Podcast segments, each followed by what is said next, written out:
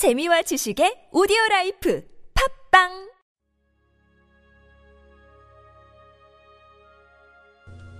주님은 나의 최고봉, 세상의 찌꺼기 같은 우리. 고린도 전서 4장 13절 말씀. 우리가 지금까지 세상의 더러운 것과 만물의 찌꺼기 같이 되었도다. 위의 말씀은 과장된 표현이 아닙니다. 이 말씀이 오늘날 소위 복음 사역자들이라 하는 사람들에게 해당되지 않는 이유는 바울이 이 내용을 쓸 당시에 정확한 의미를 몰랐기 때문이 아닙니다.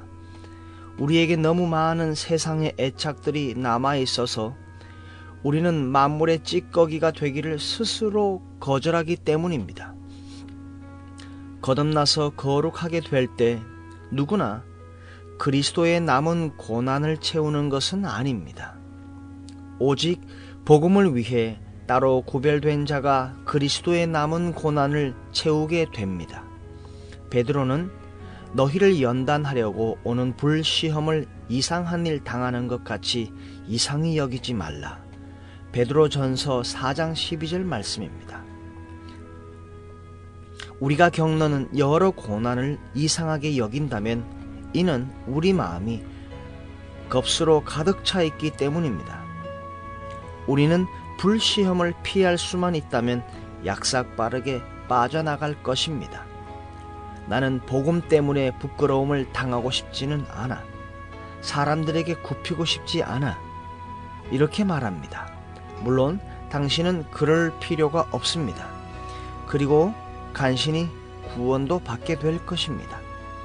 당신은 얼마든지 복음을 위해 당신을 따로 구별하시는 하나님을 거절할 수 있습니다.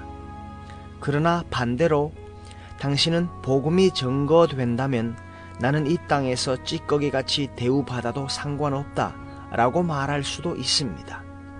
예수 그리스도의 종이란 하나님의 복음의 실체를 위해 순교할 각오를 한 자들입니다.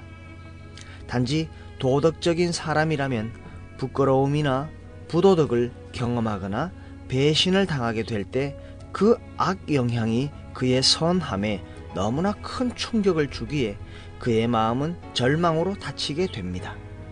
그러나 하나님의 구속의 실체의 놀라움이란 아무리 나쁘고 악한 사람이라도 하나님의 사랑에서 벗어날 수 없다는 사실입니다. 바울은 하나님께서 그를 얼마나 훌륭한 사람으로 만들 수 있는지를 보여주시기 위해 자신을 구별했다고 말하지 않습니다. 단지 내 안에 계신 하나님의 아들을 보여주기 위해 구별되었다고 말합니다. 우리는 세상의 찌꺼기 같은 존재입니다.